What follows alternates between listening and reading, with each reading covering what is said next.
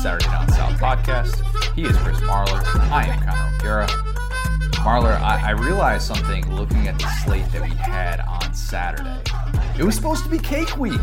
Yeah, I was supposed to be at Bobby Dodd Stadium with Alec, hanging out, not not watching, just getting into a Georgia Tech, I guess, pit game for seven dollars. But yeah, it was uh, it was it was supposed to be cake week, which means I don't know how I feel about this because this is rivalry week for me. This is true. This is true. Yeah. That means this slate is going to be really good because I, the more I thought about it, I was like, man, this is really kind of like a, just in terms of storylines, really not a whole lot there that you look at from the outset and you're kind of hoping for some craziness on Saturday. Yeah. We didn't necessarily get a ton of craziness, but there are, I missed think, the Ohio State ending, and you'll have to explain that to me. You were like, listen, we just need to do, uh, we just need to do a, a segment with the Big Ten thing. We should have been doing it the whole year because I asked you three questions about the Big Ten, and you were spot on on all of them. that's a first because the week before I was 0 for 6 in my picks. But you said you said Wisconsin. I said Wisconsin at Northwestern. You're like, dude, Wisconsin doesn't beat Northwestern They at don't. Northwestern. They did you see don't. the stat real quick? I know it's an SEC podcast, but did you see the stat? I think it might have been Dustin Schutte that threw it out there. Guys, follow him if you don't, because he's fantastic. Even though it's all Big Ten stuff, he um he made the point that only there's only two te- play or two coaches that have beaten. Uh, damn it, what is this? Pat Fitzgerald? No, no. So Pat Fitzgerald has beaten Wisconsin three times Yeah. but only two coaches have beaten um, Paul Chryst more than twice in that same time span. Interesting. That's it's random. something like that. I don't know. Either way, but it was it was impressive. Northwestern had a good win, and uh, none of that matters to you guys.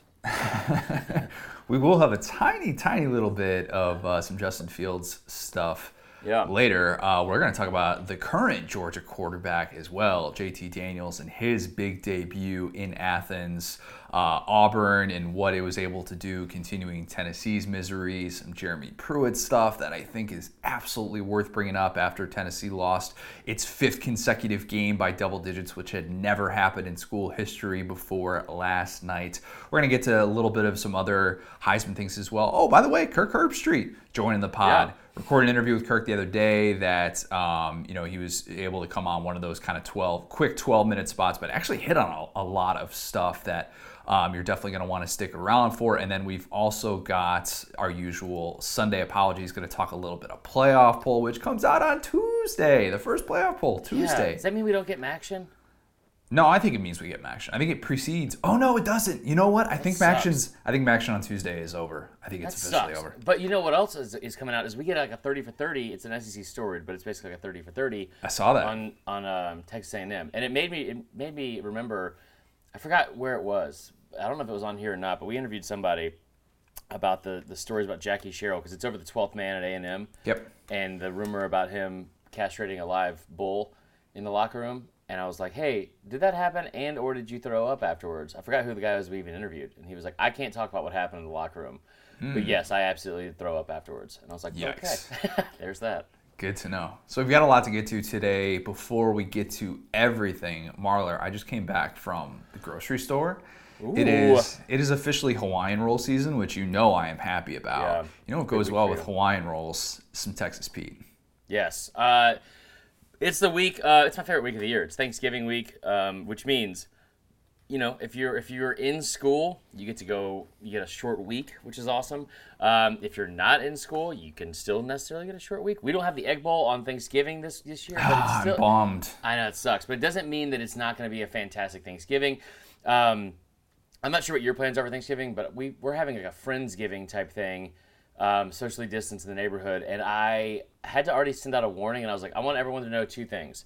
One, you better bring your own green bean casserole because I have one for myself.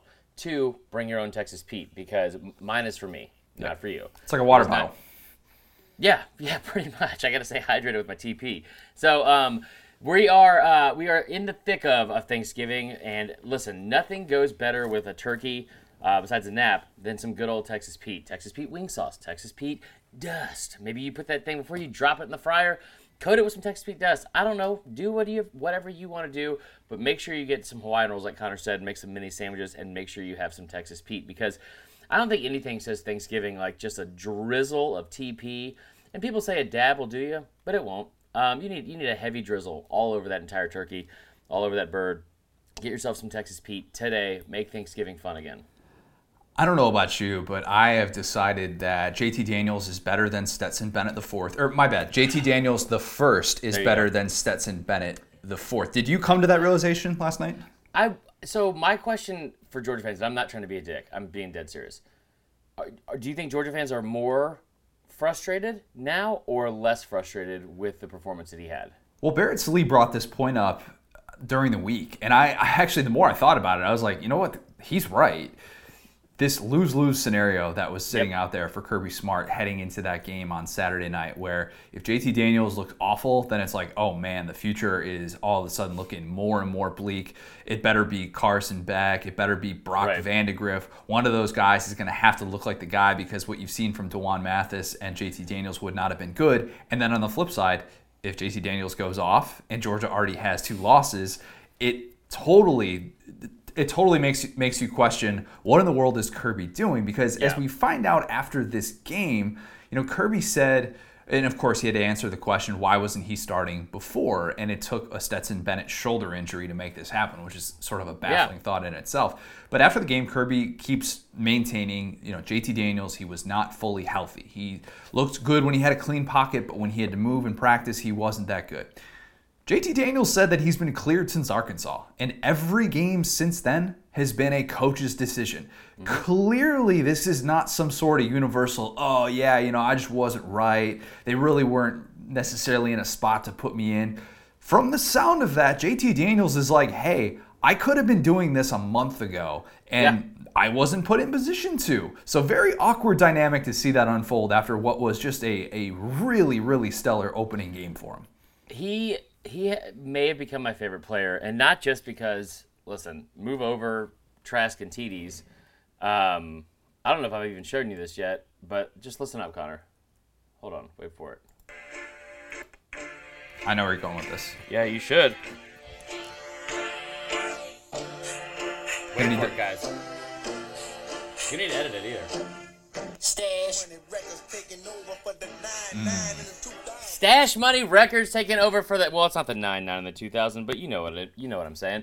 Um, I, I, he may have become my new favorite player, not just because the the anthem that is now going to just blare from the the speakers at Sanford Stadium and every Ford Raptor in Athens, but um, the fact that did he say this afterwards? I had several Georgia fans tweet me this or, or text me this and, and say that this was an actual quote, and I haven't seen it confirmed anywhere. Did he say what's the point of recruiting number one overall receivers if you're not going to throw to them? I did not see that. If he said that, that's news to me. so, I've, I've a buddy of mine, Grant Toll, one of my one of my favorite people, uh, friends from college. He sent me a text saying the quote he had afterwards is so damning for Kirby, and and he's a really logical UGA fan, and, and he brought up the fact that he was like, I'm he's more frustrated now afterwards than he was before because of the fact that where was this? I mean, like like what did you save him for? You know what I mean? Like like we asked the question a couple weeks ago, like, hey, why did you try to rush to get him cleared?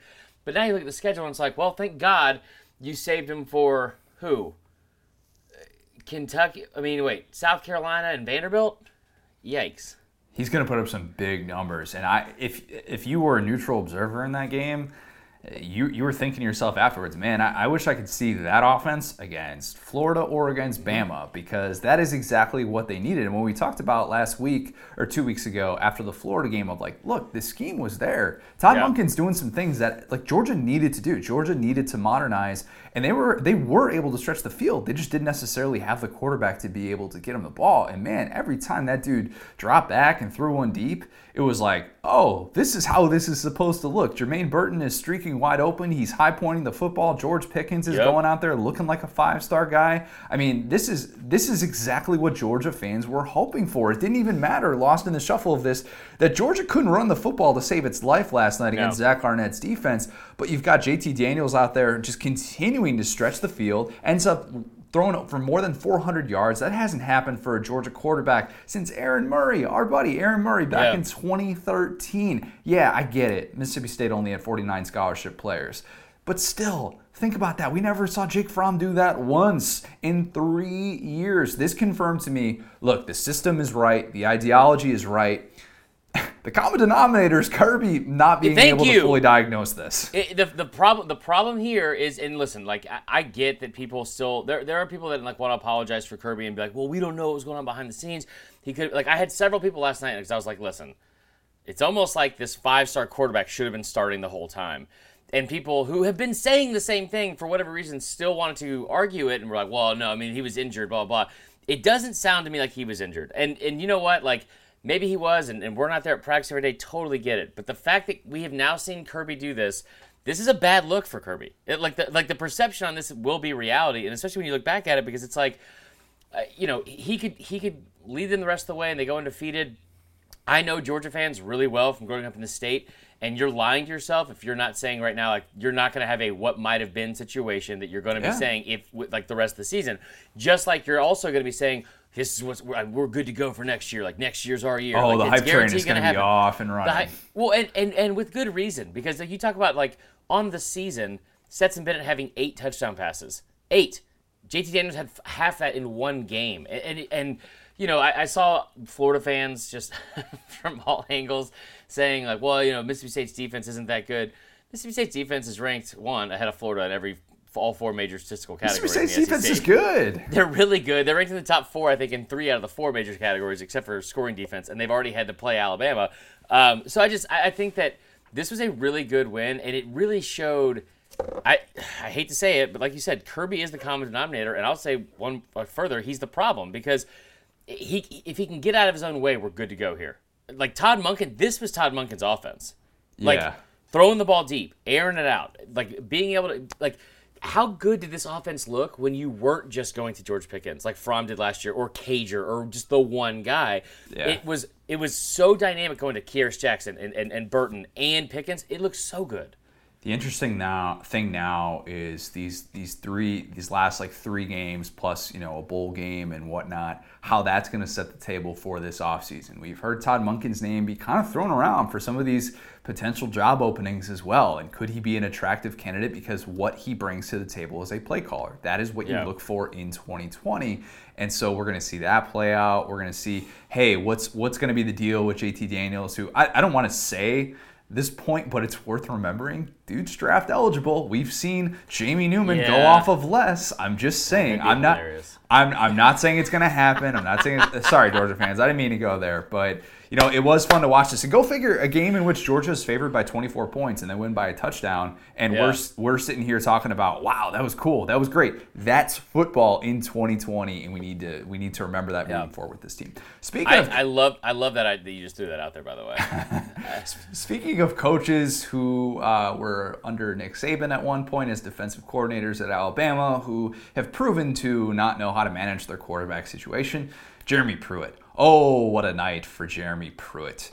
Auburn beats Tennessee in a game that was just so perfectly Tennessee. Yeah. You can't even write a better script than it what was really played perfectly out. for both of them. Yeah, yeah, it really was. I mean, It- like, like, the, like I, at one point I was looking at, it, I was like, man, Tennessee. Like I'm like looking at Allie. We had been drinking some wine. I'll be honest, and it was like, I was like, man, Tennessee should be winning this game, huh? And she was like, yeah, it's it's if it wasn't for that pick six from Guarantano, and I was like, oh yeah, yeah, that was yeah, the he did it point of the again, huh? Yeah, so yeah. there you go.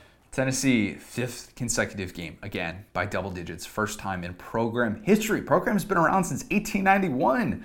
I, I come back to this. Look, Tennessee being outscored 108 to 14 in the second half of their last that's five games is 100% coaching.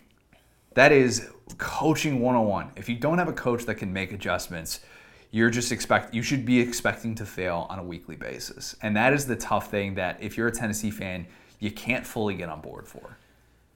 JT Daniels did say that. he said real quick. He said, if you have Jermaine Burton and George Pickens, don't recruit them if you aren't going to throw to them. All right. Well, Yeah. that's an interesting interesting Yeah. way to stir the pot, needless to say. anyway, but yeah, the Tennessee thing. Back to it. Sorry to interrupt that. Um, yeah, the second half, but it, like, It, I think that is a storyline because the first half they looked pretty good again. But if you go into half tied and you're Tennessee, that's a loss. You need to be mm-hmm. winning by at least 17 points. Hope that you can somehow save off a lead. Hope that the person who's supposed to catch Jarrett Guarantano's pick six drops it, and then you're able to hold on and hold on Yeah. for dear life. But that just doesn't happen.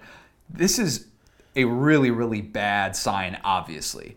I think if Pruitt doesn't get that extension, I, I think the writing is on the wall at this point. And Phillip I had a Fulmer dream has he was enough good fired. graces.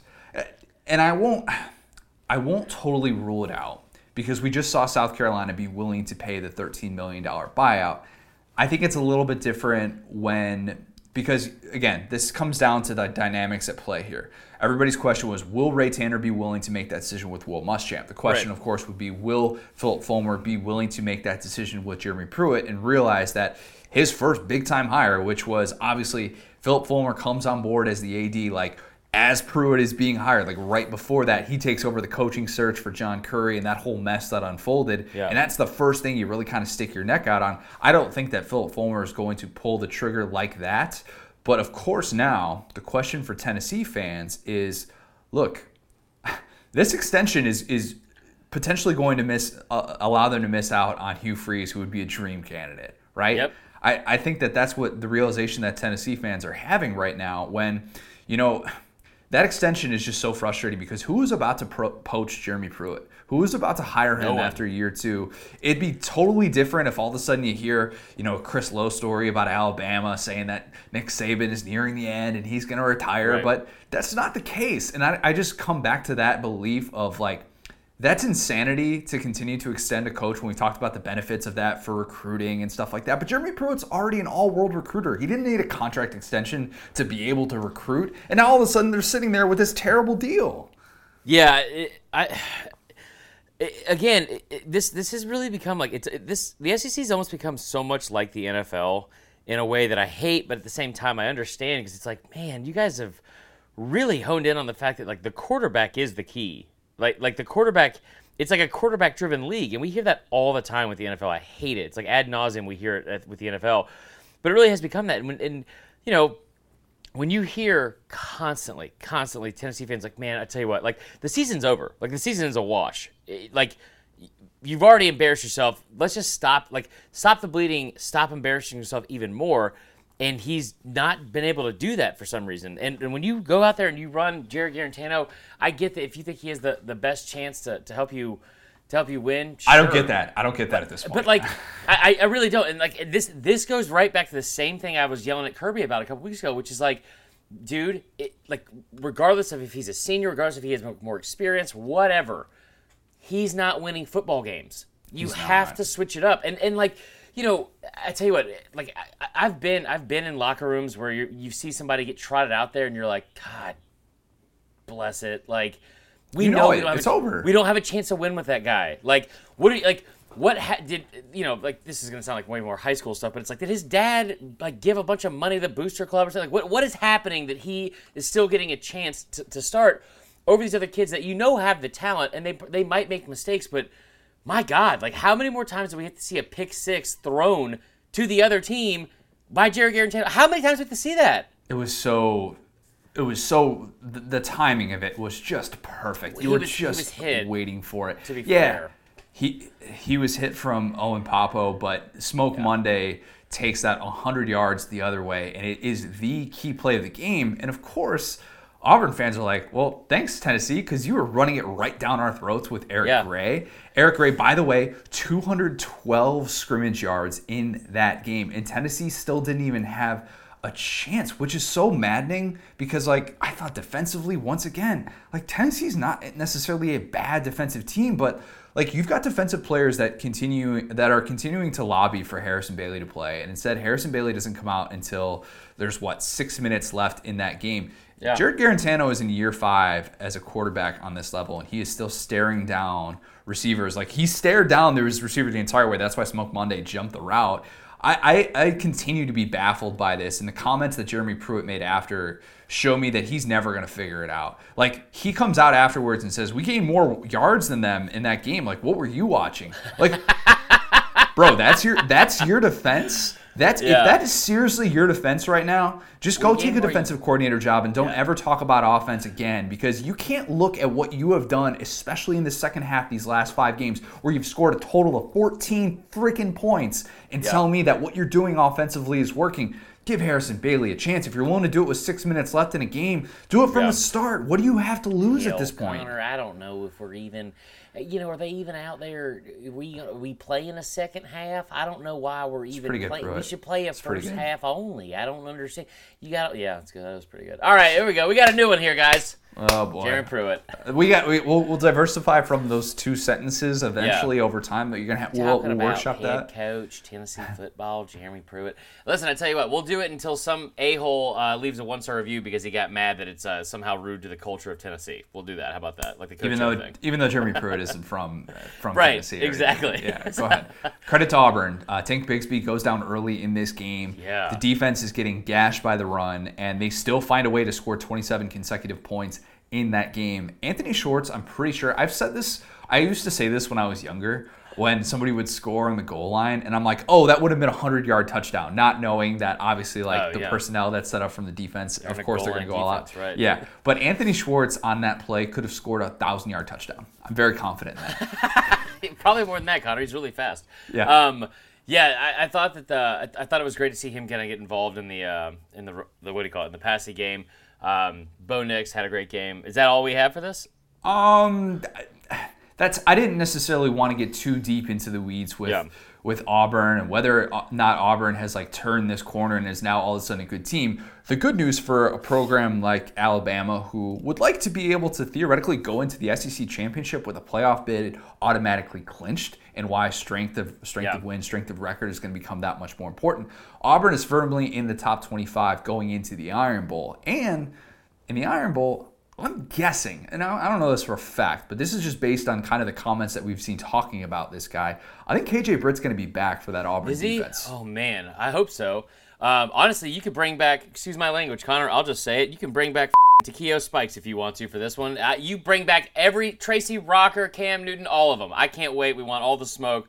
Bama by a thousand. I can't wait for this game. God, I hate Auburn. Takeo Spikes has not aged one bit. dude, he was a, he was another regular at Houston's, and I remember I remember having this conversation with him in 2010. I was like, dude, I, I was like, you're Takeo Spikes, right? Or- And he was like, yeah. And I was like, really nice to meet you. I was like, I, I'm a Bama fan. And he was like, uh huh. I was like, before you say anything, just know.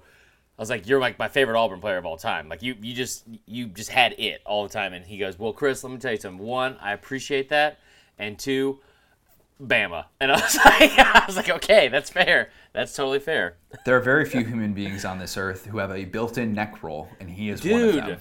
so big. Big human being. Did also, you have anything shout else? out to Gus Malzahn for uh, kicking that field goal to cover the spread.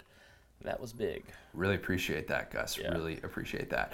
Uh, LSU rallies back late to beat Arkansas. Just a weird game. A really, really weird game to start off Saturday. Had some questionable calls once again. Arkansas fans not happy with refs it. and the officiating. Um, having said that, because it was it wasn't quite as egregious, I, and I'm not saying it wasn't a momentum shifting play, but it was a little bit different than the Auburn scenario with Bo Nix and the spike and all that. Yeah. Ar- Arkansas felt like it could have made all the big time plays. Like I saw the Pro Football Focus stat on like Felipe Franks and passes that went 20 yards or more, and he was like five of five for 249 yards. Yeah. Some Felipe dimes in this one. Mike Woods Dude. was excellent, and against an LSU secondary that lost Derek Stingley in this game, and Eli Ricks is ejected for targeting. It seemed like Arkansas was going to be able to throw deep all day, but when Yeah. you go 0 of 10 on third downs, and it- Yeah. it just didn't necessarily line up for an Arkansas victory. And credit LSU, credit TJ Finley for being able to to rally back and finally win a close game, which they have not been able to do all year. I, there, yeah, you, you need to credit LSU for real. I'll start by saying that. Like, it, it was a good win for Coach O. I think Coach O's now 12 and 0 coming off a loss. Correct. So thank God you guys played Arkansas after a loss and not Bama. But um, but no, I, all jokes aside, he deserves a lot of credit for being able to rally the troops under a lot of scrutiny. Like I've, I've said a lot of stuff this week. Um, so great win on the road with a freshman quarterback, all that stuff. The other side of this is I thought for the first time all season, Arkansas was let down because of their coordinators. I, I thought like mm. when you go 0 of 10 on third down, that's a play calling issue from from Kendal Briles, and he's been great all year, and so is Barry Odom. But I tell you what, where where I noticed it the most was fourth quarter. They're like on their own 20, and Felipe Franks they get like an eight yard run on first down, which I, I still thought he should have like gotten rid of the football, but he got an eight yard run. Second down, they did a designed quarterback run, like a stretch play to the right, which gained no yards. It's, it's two yards. Uh, You also have Rakeem Boyd in the backfield. Go north and south. Don't ever Rakeem Boyd. He was out this- he was out Oh, okay, my bad, my bad. So, but but like they were still able to like. I mean, they, they didn't run that effectively, but they're still able to run somewhat effectively. Like, and and I understand that Felipe has been pretty good on the ground, but like regardless, run north and south. Run north and south. I I, I didn't understand why they in, like they did like a stretch play. The next play, same exact type of thing, but to the left.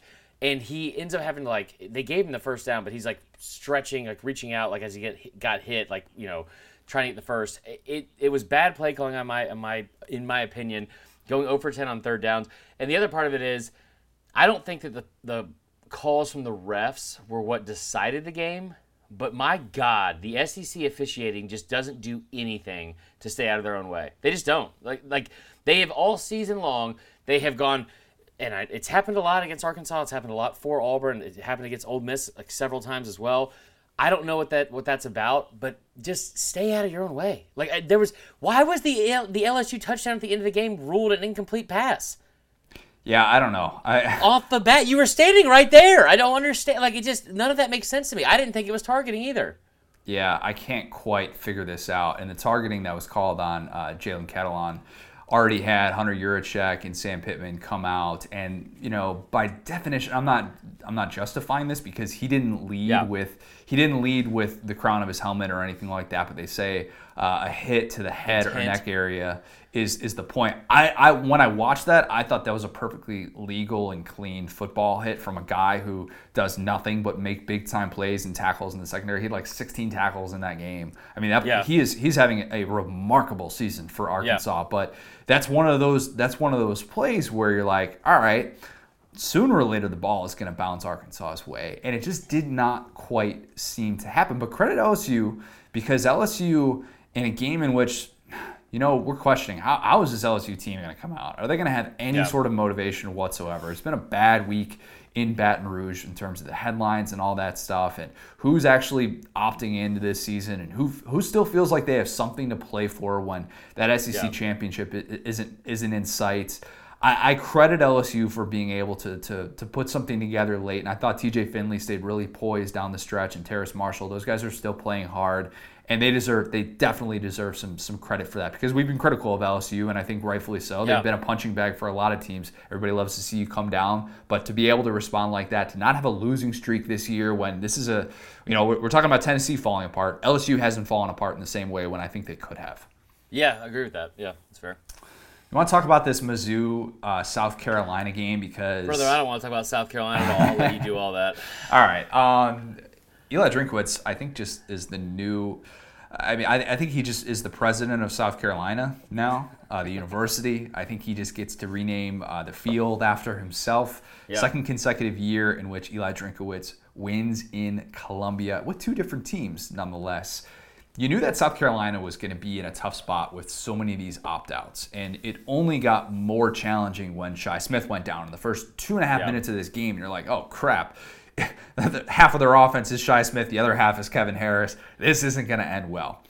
But even in a loss, even in a game in which Mizzou wins and covers the spread, um, it didn't feel like they covered in that game. It felt like they should have won by more. Yeah. They kind of thought they were going to. I thought about that. I was like, oh, they did cover. Go figure. Um, but I, I think South Carolina fans were very encouraged by what they saw from Luke Doty when he was finally able to get the full reps in that game when Collin Hill was taken out of that game because don't you know what the Collin Hill thing just wasn't working and Mike Bobo No, finally recognized really? that.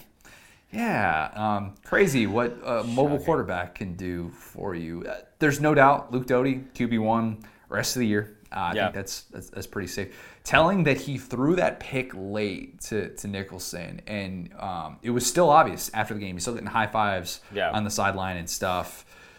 He's going to be the guy for the rest of 2020. But what I think was premature, and you can push back on this if you disagree.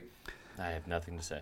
I think it's we've seen this situation at places like Ole Miss, where we think, okay, this person is definitely going to be the guy moving forward, like John Rhys Plumlee last year. We saw what happened with him, and then we're thinking he's the quarterback of the future. Matt Corral is definitely going to transfer. New offensive mind comes in. You never know what's going to fit that system. And in 2020, I can't definitively say that Luke Doty is going to be a catch-all for whatever sort of Yeah. offensive mind comes in. So while there are a lot of South Carolina fans who are like quarterback of the future, let's go, blah blah blah. I'm like uh, quarterback of 2020. Quarterback of 2020. Talk Yeah. to me when they actually get their head coach in there. When we saw Lane Kiffin and what he could do with Matt Corral, we were quickly like, okay, that was a smart move not to start John Rhys Plumlee instead. And I think the same could potentially be true for South Carolina. It's almost like having a guy that goes 16 of 26 for 162 yards. He didn't get there, pick. He would have. He was 6 of 10 for 39 yards. It was beautiful. it was like I mean, That's like, a D'Wan Mathis line. Yuck. Yeah, it was uh, it was not great. So he, um, I, I'm glad they finally switched it up. I hopefully they'll switch it up for the rest of the year. But, um, yeah, like a, just an ugly game. Um, and that's all I have to say about it. I, I didn't watch much of it. I don't like just I don't care. It says. There's three SEC games on at the same time. I know, I forgot this game was on. Uh, to be honest, at first because it just it's an it was an afterthought. So sorry to South Carolina fans again. But One- anyway, One quick thing: first year head coaches Sam Pittman, Lane Kiffin, Eli Drinkwitz, all sitting there with three wins. Interesting. Coach of the year conversation. I Sam Pittman still gets my vote. yeah. But that that will be an interesting topic of conversation in the next few Who weeks. who I else think. is? Hold on, hold on. This is what you. This is what I told you. though. I told you. Arkansas still has Mizzou and Bama. Those are both losable games. Ole Miss has Mississippi State and LSU. I'm telling you right now, if Ole Miss goes on the road uh, and beats LSU, Lane Kiffin will be the, head, the the coach of the year. He or probably can just will split it. Do the right thing and just split it. Yeah, they do that? I don't know. Is that communism? I don't know. They, Jesus. Um, they they should have split that damn boot trophy just so it's easier to carry off. That thing is enormous. That thing is like a, a, a I'll just say it. It's like a Macy's Thanksgiving Day parade float. It is huge. It is absolutely Goodness. massive. Yeah. Yeah, it, I don't think that fits in any sort of trophy case at all. That's that's a problem. Yeah. I don't know what they do with that. Mac Jones and Kyle Trask played in games that were. Um, I I think Florida definitely was a little bit too close for comfort. Bama got off to a tiny bit of a slow start, I think, with shaking off some of the rust. I, it was up until that field goal, and then the snap Yeah. happened on that field goal where that snapper for Kentucky launched that thing into orbit, and it was all she Send it wrote to the after. that. freaking moon. It. Goodness. Um, yeah, they they uh, I, I noticed that earlier. I was like, oh, I was really questioning my my first half bets because I had I taken Bama to score in the first five and a half minutes. They did that. Then I took Bama to, to score more than 24 and a half points in the first half, score over, uh, and then cover the first half spread of 21. And I was like, man, like they really just don't, they didn't have the ball that much. Like they had a punt once in the first half, and I forgot Bama had a punter. Um, but then it was like, oh, I mean, it was a beautiful, beautiful, beautiful cover at the end of the first half. Did you see what Saban said afterwards about time of possession? Loved it. Oh No, what did he say? He said afterwards he was asked a question about being able to control the ball, stuff like that. I don't know who asked the question or what Yeah. necessarily the full context of the question was, but Saban's just like, last I checked, time of possession doesn't win you football games. I don't care about that. Saban has adapted so much, and we've talked about it before. We talked about the Yeah. quote that he had a few weeks ago where he's like, a good defense isn't just going to win you a championship. Like it's it's offense now. That that is the way of the world. And I think like you see little moments of that Yeah. come out where he's like, I don't care if we have the ball 20 minutes. If we score 60 plus points, I'm going to be happy with that every single time. it was amazing to me. One, some of the storylines. This was this was like my favorite game of the year, to be honest, because one, it started like right during the golden hour, which is a beautiful time of day. If you guys don't know that, get outside and enjoy it. We took Queso for a walk right beforehand, um, but also the fact that that like we hear the story. We have our favorite broadcasters on Cole, Jordan, and and and, uh, and Tom, and the fact that we get to hear the story that, that Saban recruited Mark Stoops Isn't didn't that know that. Thing? Yeah. Didn't know that at all. But it, it was it was amazing to me watching this because I knew I knew it was gonna happen because I was I was like stoking the the fires and stirring the pot early on, like jokingly about Kyle Trask. And I was like, huh, Mac Jones has never trailed to Vanderbilt. And I was obviously kidding because he's never played Vanderbilt. And there, there were some people that got that joke, some people that didn't. and because Kyle Trask had one possession at that point, it Yeah. was a touchdown. Yeah, go ahead. Right. So so I, I realized that, like when I said that I, I thought people would realize that that was kind of a joke. But to watch the fans from both sides afterwards kind of come out and this has become a whole thing. This is gonna be settled on the field. Like this will be settled on That's the field. That's what. I'm saying. That's what whether you guys like it or not. Like like all the posturing now. Like I I really thought I was doing a favor last week by throwing out like, hey, look at these two graphics. Here's one that shows how great Kyle's is, and we can give that props. Here's one that shows how great Mac is. We can give him props. And it was like, great nope, debate, yeah. pick a side. There was no debate, Connor. Pick a side. there was it was ridiculous. So there were people that came out yesterday and saying how like Mac should have lost the Heisman race um, because of this game against Kentucky, and I was like, they won by 60 points. No, and I thought Mac had he had an okay game. That's Mm-hmm. not necessarily going to be the game that's going to win him the Heisman. The good Right. news for both Mac Jones and Kyle Trask, who Kyle Trask, his streak of four touchdown games finally came to an end. Yeah. Had a very mediocre for Kyle Trask standards. Yeah. 300 like 380 passing yards and three touchdowns. Oh, by the way, he became the first SEC player to ever pass for 30 touchdowns in his first seven games. Probably was the victim of a couple of drops as well. The O line was not great in that game. Connor. He's, He's playing, playing. Vanderbilt. I get it. I get it.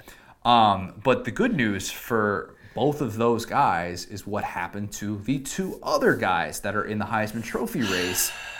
Trevor Lawrence gets his game postponed right Yeah. as he's getting ready to come back and play. Remember, we haven't seen Trevor Lawrence like a month. You think we haven't seen Mac Jones in a bit? We haven't seen Trevor Lawrence in a while. Ali, because- Ali said yesterday, she goes, man, Clemson hasn't like have they even played enough games? And I was like, Clemson's played like more games than everybody, but they, you just don't realize it because Trevor Lawrence has been out for over a month. It's Yeah, like, that's oh, part yeah, of it. Good point. So that happens, and Justin Fields, who you know, look, I, I- said coming into this this game against Indiana, I said coming into this game against Indiana, I'm going to stand by this. Justin Fields in his first three games was ridiculously good. Again, Video game numbers. Not, not video game numbers. I'm saying the throws that he was making, where he only had Yeah. 11 completions in his first three games. If you watched Justin Fields, you saw, wow, that dude has been was awesome.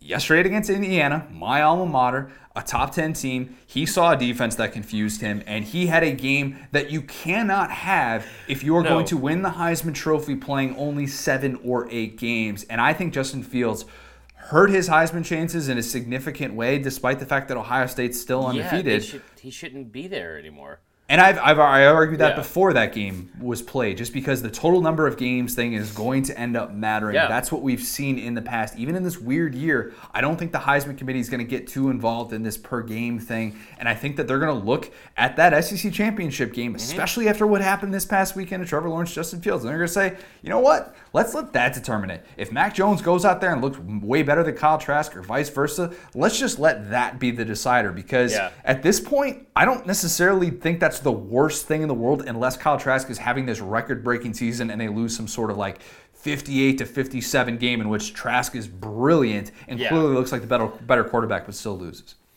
Well, you, my, my biggest Heisman takeaways yesterday were I love the fact that first drive of the game, you just knew, you just knew that that they were going to try to get like like Dan Mullen's going to try to get Kyle Trask the Heisman, and as he should. He's never had a Heisman like winner. He's had incredible seasons with quarterbacks. Dak was like the front runner for that. What? I I had this thought to myself of um, this, this is going to sound really cynical. This is going to sound really cynical. So bear Good. with me on this real quick. And I didn't. mean, uh-huh. I don't mean to interrupt you on this, but I, I you're forgot that I had this thought yesterday in, in the haze of a full college football Saturday. This kind of escaped me. Dan Mullen switched up Florida's pregame routine and the halftime routine. They Yeah. wa- they got to the stadium at Vandy about an hour before the game. They basically were all changed, ready to go, except for putting on their cleats. They did all that stuff on the field. They basically stayed on the field during halftime. They didn't want to be in close quarters in that Yeah. hoc- locker room halftime because what they experienced. They he he's convinced that they got they, they had the COVID outbreak after they went to A and M. They traveled, did all that stuff. Florida, if it gets to the SEC championship with one loss and is able to play that game, is still going to have a chance to make the playoff if it wins the SEC Yeah. championship.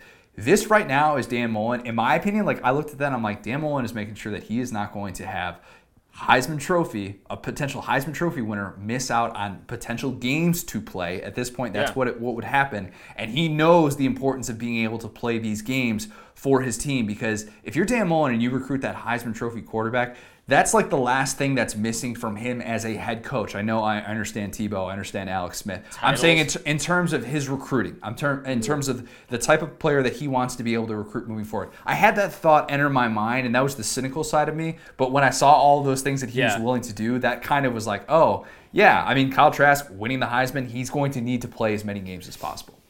Well, you know, I think that him, he's also probably going out of his way to show that like he's not the a hole when it comes to COVID. I get And, it. like, he cares about his all team. stuff- yeah, yeah. yeah, well, and like all the stuff. To, yeah, like, but I mean, I don't know if people still don't believe this is a thing or not. I, whatever, but like the the whole thing with him saying like, yeah, we should pack out the swamp, and, and he had like a bad look for a while, and then they the, all their players get it. I think it's it's it's both of those things like to a, to an extent. Regardless, I, I was happy to see that when we got on the one yard line on first and goal, there was no play action pass. There was no let's get Mac another touchdown, blah blah. It was feed Najee. Najee gets his 15th touchdown. I was happy to see that Saban doesn't seem like he's really trying to, to make Mac win a Heisman. Um, I, the the Justin Fields thing I could not have enjoyed more because I, like you know I, I, we talked about last week the stuff like like and this is not calling out your brother but this is like this there are people that vote like this it's like I'm voting for this way no matter what and and like and I knew that was gonna be a thing. I said it yesterday I was like I guarantee you there's gonna be somebody that says this is the gutsiest win we've seen from a contender all year from like Ohio State. And I'm sure there's one guy out there saying it but it's like top 10 win totally get it that's impressive. But at the same time, this is what I was this is what I was trying to say from the beginning of the season when it comes to Ohio State and Justin Fields, and what you've said too is like, man, like, like I knew the Penn State thing was going to get blown out of proportion. When you go to a Happy Va- you go to Happy Valley at night, and but there's like you know a hundred thousand less people there than there normally would be, and you beat a team that on paper is ranked and good, and it's a big matchup, blah blah. blah. There are people that want to anoint him the Heisman winner and them the national champs and best team in the country. Then, and by the way, Penn State's 0 and effing five. Like, let this all play out. It's gonna it's gonna play itself out. But like, yeah, when you have a shorter schedule, I think you do need to really start like looking at things like. I hate it for Trevor Lawrence and the season he's had, but Jesus, man, give Ian Book some credit. Give give guys like that some credit. How about the running back from Iowa State? Yeah, I mean there there are some guys this year that deserve to be in the conversation. There's there's Yeah. no doubt about it. I, I think that's what you saw from Justin Fields is why you can't just assume a player Right. with four less games would do that over the course of a month, and that's the issue that, that we Yeah. look that we that we face with that. By the way, I loved our buddy CD, his reaction to DeVonta Smith breaking his SEC career touchdown receptions record. So so cool. DeVonta Smith just continues to blow me away. He is, in my like I've said it before, I'll say it again. He is an all-time great SEC receiver. He's going to Yeah. be lost in the shuffle because he weighs 175 pounds and he's not Amari Cooper and he's not Julio Jones. And there are people that think he's not even Jerry Jeudy. But you know what? Man, I would take that guy on my team so so much. And when Mac How about the Jones threw that he had from interception, Bryce Jones. oh my god, Uh, Bryce that- Young. wasn't that wasn't that Metchie in in the end zone? I thought that was. No, no, I'm saying so they, they had one where Bryce Young rolled out to his right, fired a pass across his body, like in, it inside the 15 yard line, and it, it, he put it right on DeVonta's hip.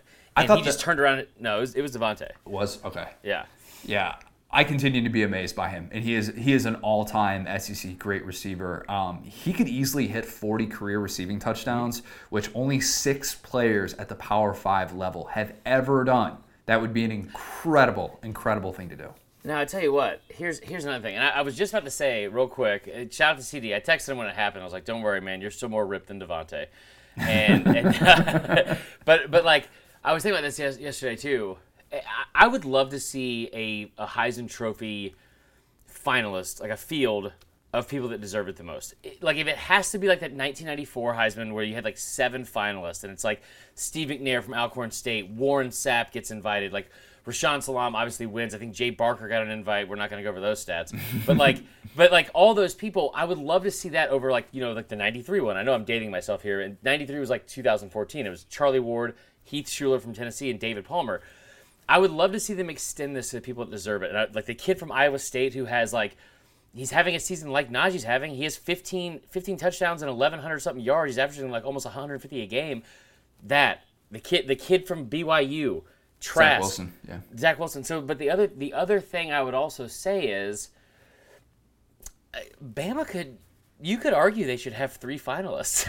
like like uh, to be very clear, Eli Moore is the best receiver in the country and deserves to ha- to win the Biletnikoff for the season he's putting up. That being said, what DeVonta's doing, if they and they started putting him back there to return punts when Slade Bolden got hurt. Hello. Yeah. Yeah. Uh, I loved Lane Kiffin's tweet, by the way, where he had uh, it was SEC Network had that great graphic Wheel Fortune, and it was Yeah. five letters that were available, and it, it, had Trask on one side and Mac Jones on the other. And because both of their names are are five letters, they're like, who should win the Heisman? And yeah. it was blank, which is really cool. And then Kiffin chimes in, and quote tweets it, and says more. I thought that was yeah perfect, dude. I said this last week, like. He, you can't invite the entire A and M offensive line, but they deserve to be getting way more love than they're getting. They've only given one sack all year, and then Eli Moore. I think he absolutely deserves to be invited to, to New York. Absolutely, via Zoom call. Via Zoom call. Yeah, it's, it's going virtual. I, am gonna have a lot more thoughts on him yeah. as we talk about the Egg Bowl this week as well and his transformation uh, that we'll get to in the preview pod. All right. Kirk Herbstreit, uh, kind enough to join us. He was able to talk about some big picture SEC things. We had actually recorded this uh, uh, near the end of last week, so we didn't want to ask any like too specific uh, to Saturday type of stuff, but got into some South Carolina things, Heisman predictions. Uh, also able to ask SEC or the field for the national championship. Yeah. So great, great stuff with Herbie. Here is Kirk Herbstreit. We're now excited to be joined by a very special guest. Kirk Herbstreit joins us on behalf of Goodyear Playoff Fan Picks. So this is going to be unveiled by the selection committee, and even though fan votes won't directly impact the teams who get into the playoff, obviously it'll give college football world sort of this voice. And these will actually be displayed on a massive bracket on the roof uh, of our friends over at the College Football Hall of Fame that we'll get to see thanks to the one and only Goodyear blimp. Kirk, why don't you tell us about the work that you're doing with uh, with Goodyear in this unprecedented season? I, I think that's a, a perfect way to, to say it. It's unprecedented on so many levels, and um, I, I think Goodyear came up with a really good program to to let fans be celebrated in a way of giving them uh, the power to to have that vote. You know, we we watch these games and the fans aren't there uh, I'm broadcasting the games from a, the, the booth at the 50 yard line, looking down, and used to seeing fans just going crazy. And there's many stadiums, there's no one there. Um, so I think this is this is a perfect time to come up with a program like this to, to make sure the fans' voices can be heard.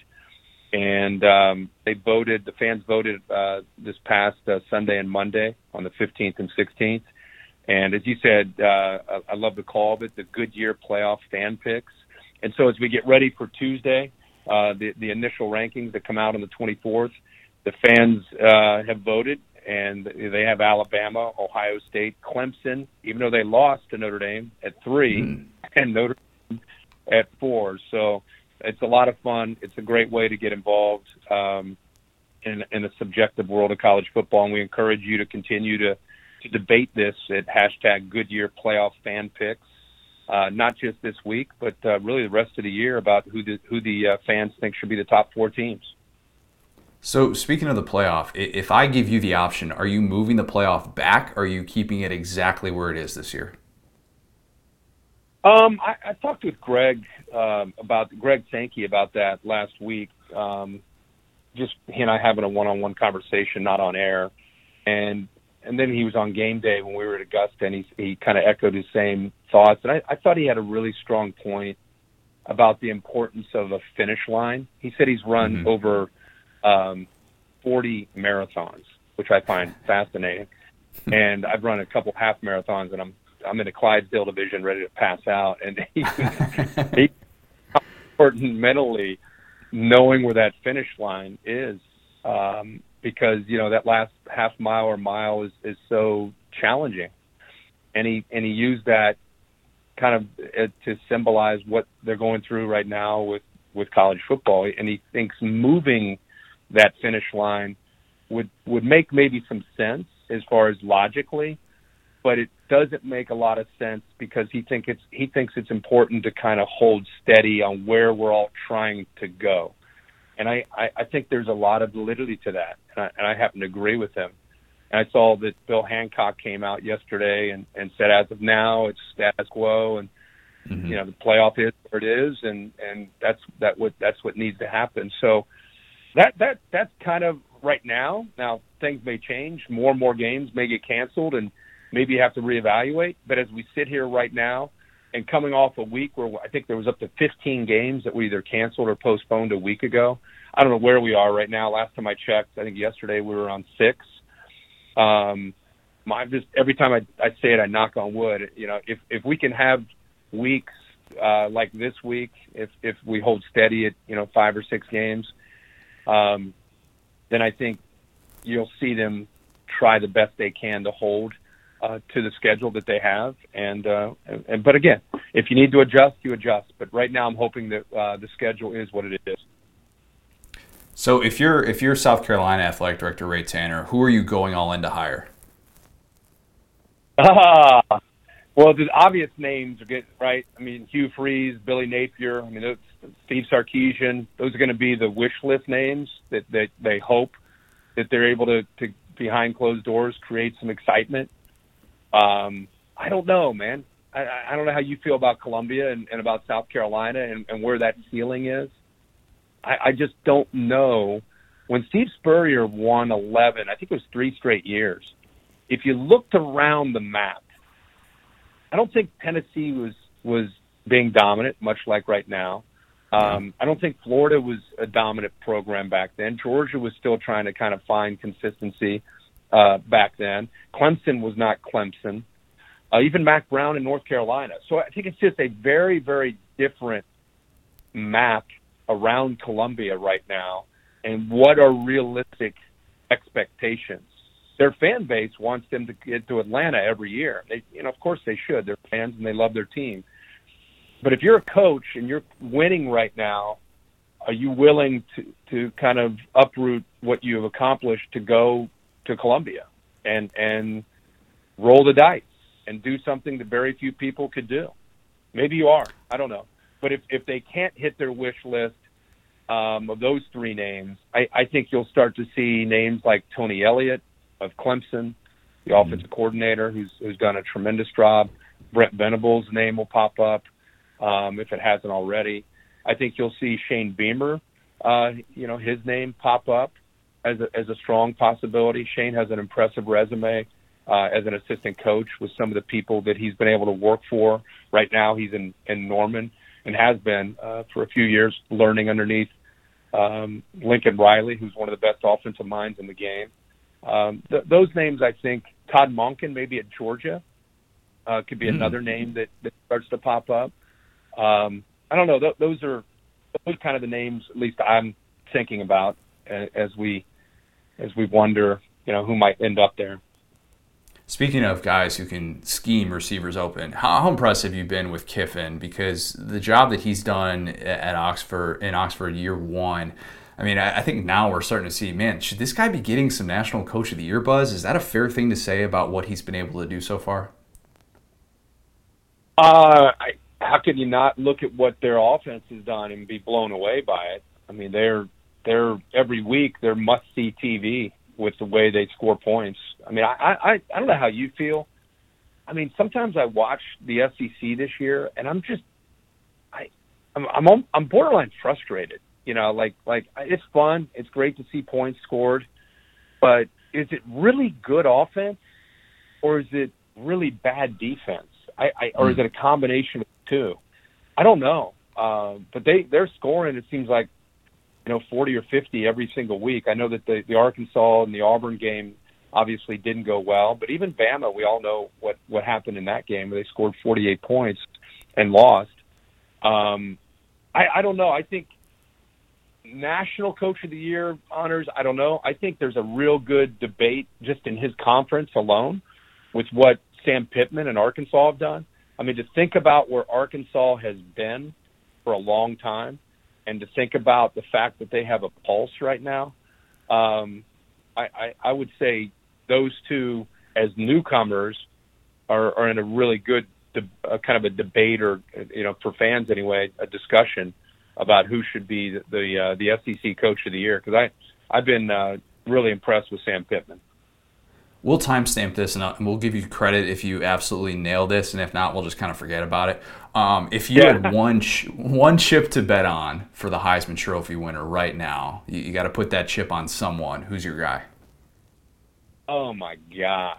How about a year where you got Mac Jones, you got Kyle Trask, you have Justin Fields, Trevor because of COVID ends up ends up missing a, a couple games, um, but there, there's some ridiculous uh, numbers that are that are out there right now that you can make a strong case for. So I I think right now Kyle Trask, and he's on a winning team. He and Mac Jones, you know, everyone just assumed when the season started that this was just going to be a a Trevor Lawrence, Justin Fields um, kind of two horse race. But those two have definitely done a lot. And I think what hurts Matt Corral is the fact that they're not winning as many games. His numbers have been off the charts, but they're not winning. And as you know, with the Heisman, a lot of times it's about winning. So um, I would say if I had to pick one, uh, it would be between Trask and Justin Fields and because Ohio State is is going to be you know higher probably a higher ranked team, I would probably give Fields the nod over Trask. Interesting. All right, last one. I'll get you out on this. If I give you the SEC or the field for a national title, and beware, you know, this beware of our audience here, SEC or the field for a national title, who are you taking? Um, well, to me, it's really Alabama or the field. I mean, Florida has a shot to play Alabama if everything holds steady and we get to a Florida Bama game in the SEC championship. I mean, Florida. You, I, I think people would want to watch Kyle Trask and Kyle Pitts and that offense, Trevon Grimes against that Alabama team. I mean, it, that that would be must see TV, right? But I think Bama is still the team to beat in the SEC. So you're really saying, is it Bama versus the field? Is it Bama over Clemson? Bama over Ohio State? Uh, Bama over Notre Dame? Um, I, I, I think this Bama offense is championship caliber. I don't know if their defense is. Um, I think they, and, but I don't know if anybody's defense is really in, in the year of 2020.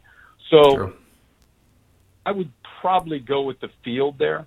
Um, but it's not like it's a, a given. I, I would, but I would on that bet, I would go with the field against uh, against the SEC. I figured I'd throw you Florida in there just in case there's a little wild card. If Florida all of a sudden gets all this this Yep. momentum, we'd be able to include that one as well. But that's Yep. great stuff. Florida, Great, great. Bama, Florida, Bama will be if, they both keep winning and we keep again. I'm knocking on wood, and we Yeah. keep having games. Uh, that will be a big time. Uh, The SEC championship's always one of the highlights of the year, but uh, to watch those two quarterbacks go head to head would be be a lot of fun. Well, Kirk, we're gonna hopefully get to have you on before, if if and when we do get that monumental showdown. Uh, this has been great on uh, behalf of Goodyear Playoff Fan Picks. Looking forward to all of your coverage the rest of the way, all the stuff that you're doing with Goodyear and, and everything. Uh, really, really appreciate the time. We'll talk soon. You got it, man. Anytime. Look forward to it. Excellent. Take care. Take care. All right, well, fire up the music. Sunday apologies time. Not too too many this week. Yeah. I, I don't- no, I don't know if I have any. I got I got two. I got two. Okay. I'm gonna start with the South Carolina defense because yeah, they lost. Mm-hmm. Tough look. No Jaycee Horn. No Israel Mukuamu. After both of those guys opted out, they had a bunch of guys opted out on that defense. Travaris Robinson, his defense, that that group balled in a game where I'm thinking Eli Drinkwitz is going to scheme all over the place. Yeah. This is going to be an ugly, ugly loss for South Carolina. They're not going to be able to stop a thing because that's what they haven't been able to do the last three Yeah. games they played. And then all they did was was came out and and put pressure on Connor Bazelak. I thought they I thought they were able to limit that ground game with Larry Rountree, who really did not going get going in the way that I kind of thought he would in that. Threw up the Q dog. That was cool. Yeah, very very cool. Um, I wish I could do cool things like that and get away with it. Connor, I did that when I was six years old at, uh, at a soccer league, and nobody nobody got it except for one parent who was like, "Hey, you can't do that." Yeah, yeah, frowned upon. Um, but I, I thought South Carolina defense just really, really showed out, played very well. So I apologize for for doubting what their effort was going to be, though I think it was fair to at least question it. Other apology, Coach O. Yeah. Once again, I always forget about the stat about Coach O and being 12 and 0 now after a loss. And I always just assume LSU is going to fall apart. And that was the grittiest performance that we have seen from LSU this calendar year. That was the type of performance that makes you think, oh, yeah, this won't be a total disaster down the stretch, and this team actually still gives a crap, which Yeah. I don't think you can take that for granted in a year like 2020. So I apologize to Coach O for assuming that Arkansas, an Arkansas team who has been better coached, in my opinion, all around than LSU has been this year. I, I assumed that Arkansas team was going to be able to pull one out late, even you know with two minutes left. I'm still thinking Arkansas is going to win that, and that did not happen. So I apologize to Coach O. Um, Sunday apologies. Hmm. Okay, you know what? I'll do one. I'll do one. I was gonna apologize to my liver, but I'll wait till Sunday to do that. Um, Auburn fans, you're gonna hear some some terrible things this week, all from me about you personally, about your university. Um, a lot of unnecessary attacks that are gonna happen, and I, I don't know what else to say. Dallas Johns, man, you- you're my boy and all, but duck and run because if you guys think that I haven't forgotten about all the one second memes and the the field goal thing from last year and how Gus got we got a whole damn rule change because of last year's Iron Bowl. I just want to apologize in advance because I'm going to be merciless all week, and I think Mac Jones and Najee Harris and all and that entire team will be too. So enjoy the Iron Bowl. Um, hope you have a, a great Thanksgiving um, because on Saturday um, you won't have much to be thankful for. There you go. Yikes! Yeah. Wow, just going for the jugular. All right. You know, I really am. I, I think this year more than anything, I, I definitely am after that Iron Bowl from last year. So there's Okay. that. Yeah. Okay. Let's talk playoff poll real quick here. I want to predict the top six, what we think the top six is going to be when the rankings come out, and that um, I don't want to say, let's call it an overdressed production that comes out on Tuesday nights. Uh, I think there are going to be a lot of people curious to see where Cincinnati ends up. People want to see where BYU ends up.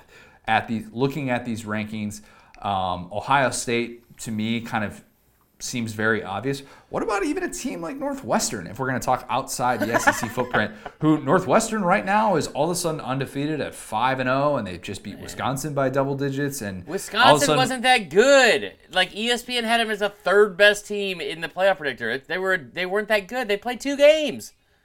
I understand.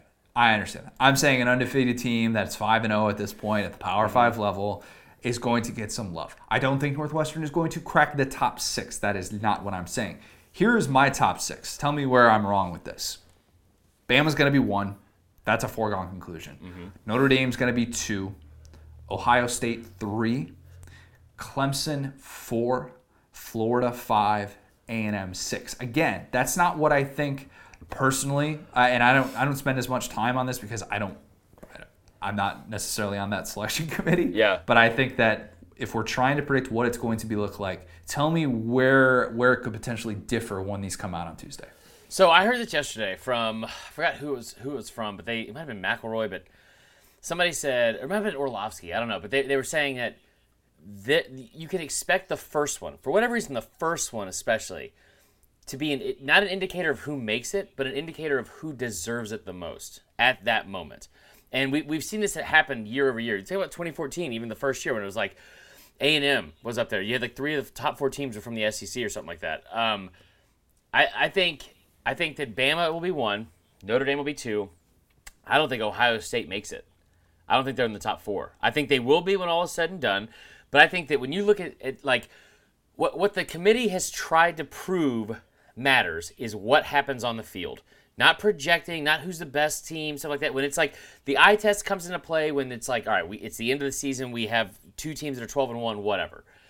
Ohio State hasn't done all year, excuse my language, but like they haven't done anything. They've had a, such a limited schedule, and to put them up at two or, or three, while they should be ranked there, I guess, like with, with like AP and, co- and coaches poll, I guess if you're saying who the best teams in the country, if the it's the playoff and who deserves to be in as of right now, Bama one, Notre Dame two. I think Cincinnati is going to be in the top four. I do. I, I- Oh, a thousand really? percent think Cincinnati will be in the top four. I, I, I think that they will be. I think Clemson probably still makes it, but I think you're going to see Bama, Notre Dame. Excuse me. Excuse me. Hold on. excuse me. Oh, you're Um, blessed. Bama, Notre Dame.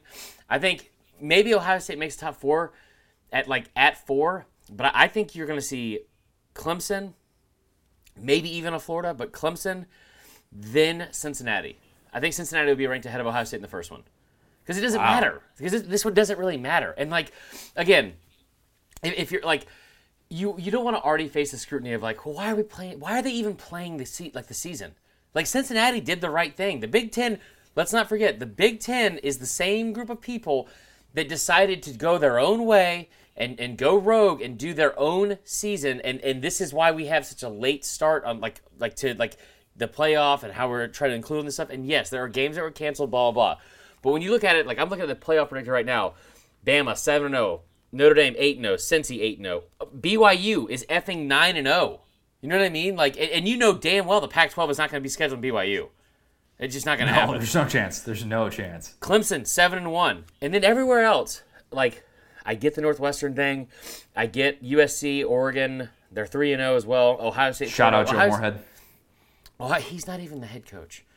I, but he's dialing up. He's dialing up plays. They're still putting They- up 35 plus every game. No big They deal. scored Casual. 14 points off of turnover just in the first quarter.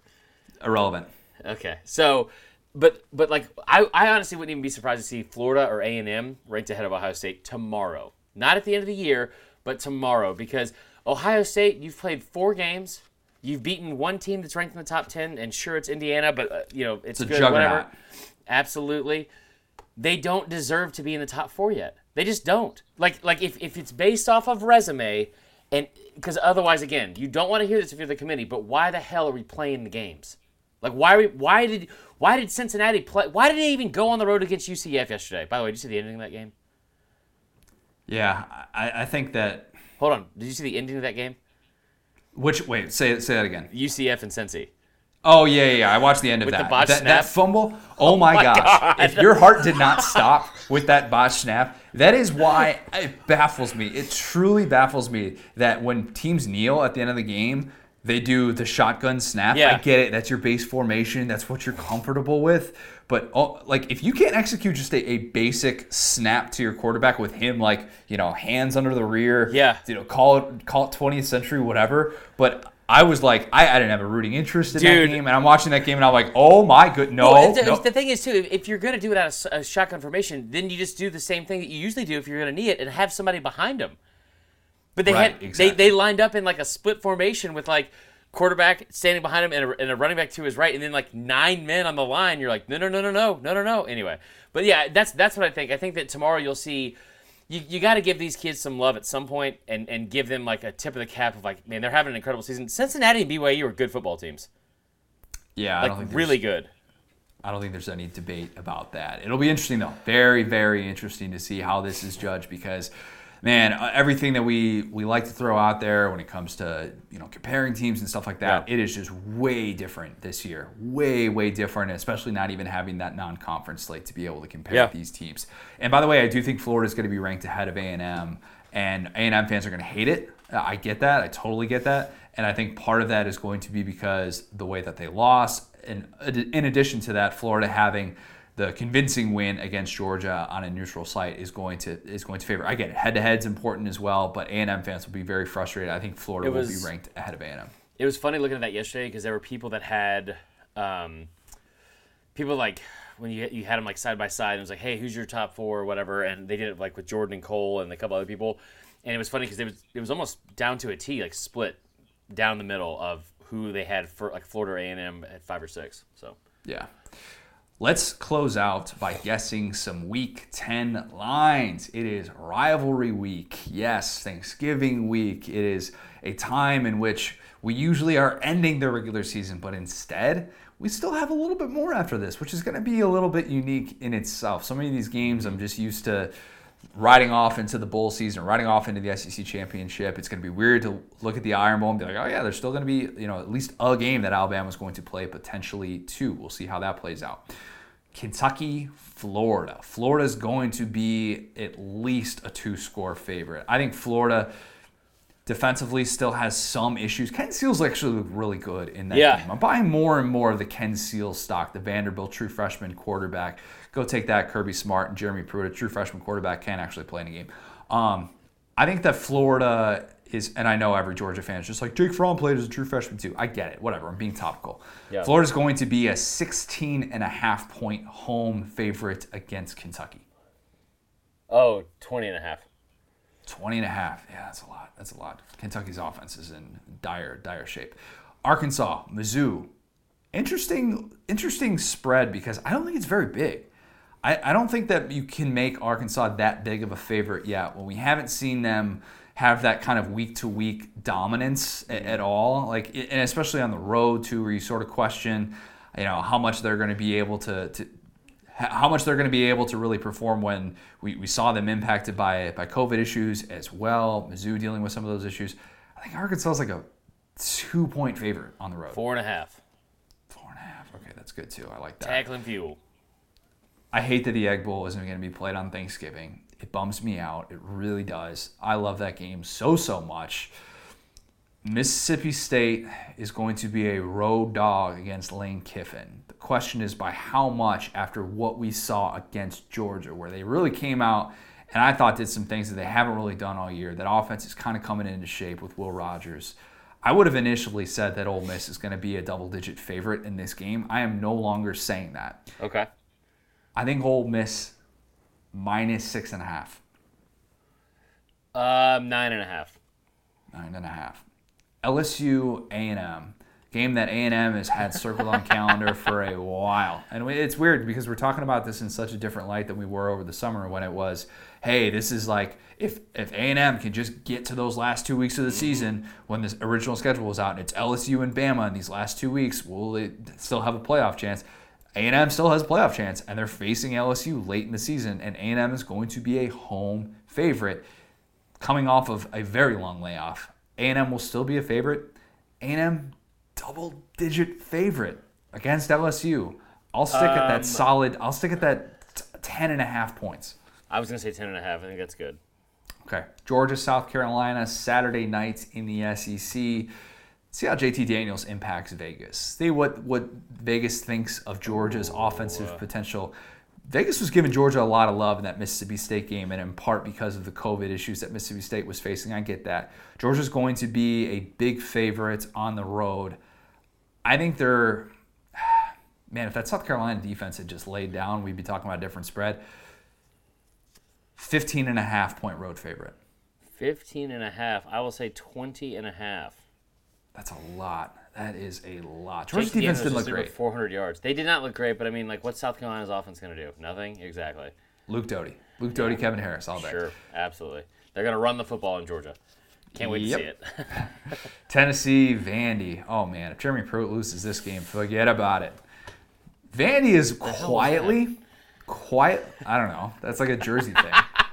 I'm, I'm sipping the Rutgers Kool Aid after that triple overtime game. They won? Michigan. No, they lost. oh, damn it.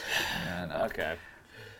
there's no way Tennessee can lose this game, right? Vegas is going to give Tennessee a little bit of love, despite the fact that quietly, and Alyssa Lang tweeted this out, and I agree 100%. Vandy is still playing. Vandy is out there winless and Yeah. still actually playing. They were without Keyon Henry-Brooks, their starting running back, and it didn't even matter. Like that, that was a team that still came out and gave Florida some problems early on, I thought for sure. Tennessee's going to be a road favorite, but it's not going to be that much. It can't be that much. Seven points. Uh, I was going to say seven and a half. Man, we're we're right on the money. All right, I go. saved it. I saved it for last. The Iron Bowl. These people. Bama will be a double-digit home favorite because when you produce like that on offense and quietly, this Alabama secondary is playing at a ex, at an exceptional level right now. Malachi I mean, Moore is really, the next Minkah Fitzpatrick. I can't wait for it. Yeah. Uh, I think it's gonna be. I think it's gonna be Bama at least 13 and a half. Let's go 13 and a half. I said 14 and a half. I hope it's a 1,000. I don't think it'll be a thousand. I think a lot It of people would bet Auburn if it was a thousand. That would be very. Hey, by the way, Very, very easy out. money. Um, I, I know that this is not a, uh, uh, you know, we're not we're not giving a a huge. Um, what in the world just happened? You know what? Never mind, Connor. Go ahead. All right. Marler is scrambling right now at the end of the podcast. He gave out one Iron Bowl line, and all of a sudden he's just falling apart here. No, my Uh, somehow my mic just got caught in the chair, like in the wheel. Um, we're fine here. Regardless, uh, yeah, I was gonna say you talk about it won't get up to a thousand. Do you know the line for the Fanduel promo we did yesterday? Where Tennessee got up to like 116. And free money. And Tennessee did its best to not cover, but They- yeah, that's true. So, somehow was able to cover. So, all right, loaded, loaded week. It's going to be a great week. Hope everybody has a, a, a safe and happy Thanksgiving. We're going to talk to you before then. Don't get me wrong. We're still going to have our usual, still going to have our usual midweek pod. I mean, I'm thinking that we still record on, still, still can record on Wednesday, I would assume, and then people that are driving for their long Thanksgiving trips, if you're having hopefully a, a safe and happy, healthy holiday with your families, uh, you're able to turn us on in the car and you're able to listen to some SEC talk. Gonna have a lot of great stuff coming this way on SDS. Oh, by the way, SEC basketball. Let's go this week. That's Yeah. happening. That's a real thing. College basketball. Kind of forgot about that. I'm even writing college basketball stories. Again, Adam Spencer doing great, great work heading up all of our SEC basketball coverage. Make sure you check out all of that fine stuff. We have so much great news content that is going up on SDS right now. Michael Bratton, Adam, all of our all of our news team, they're continuing to just crank it out. Really appreciate all the fine work they are doing over there. So if you're not following us yet on all of our social media platforms, uh, you should be. Follow us on Facebook, the Saturday Down South Podcast on Facebook. Make sure you follow us on Twitter at SDS, at the SDS Podcast, at did I just say the SDS Podcast? The SDS Pod. Oh man, I never slip up on that. At Vern Funquist, at CJ O'Gara. Marler, um, Thanksgiving Saturday? Not Saturday, Thursday. Wow, I'm a mess. What do we need to remember? Roll effing tide. Okay, that'll work. Talk to you guys soon.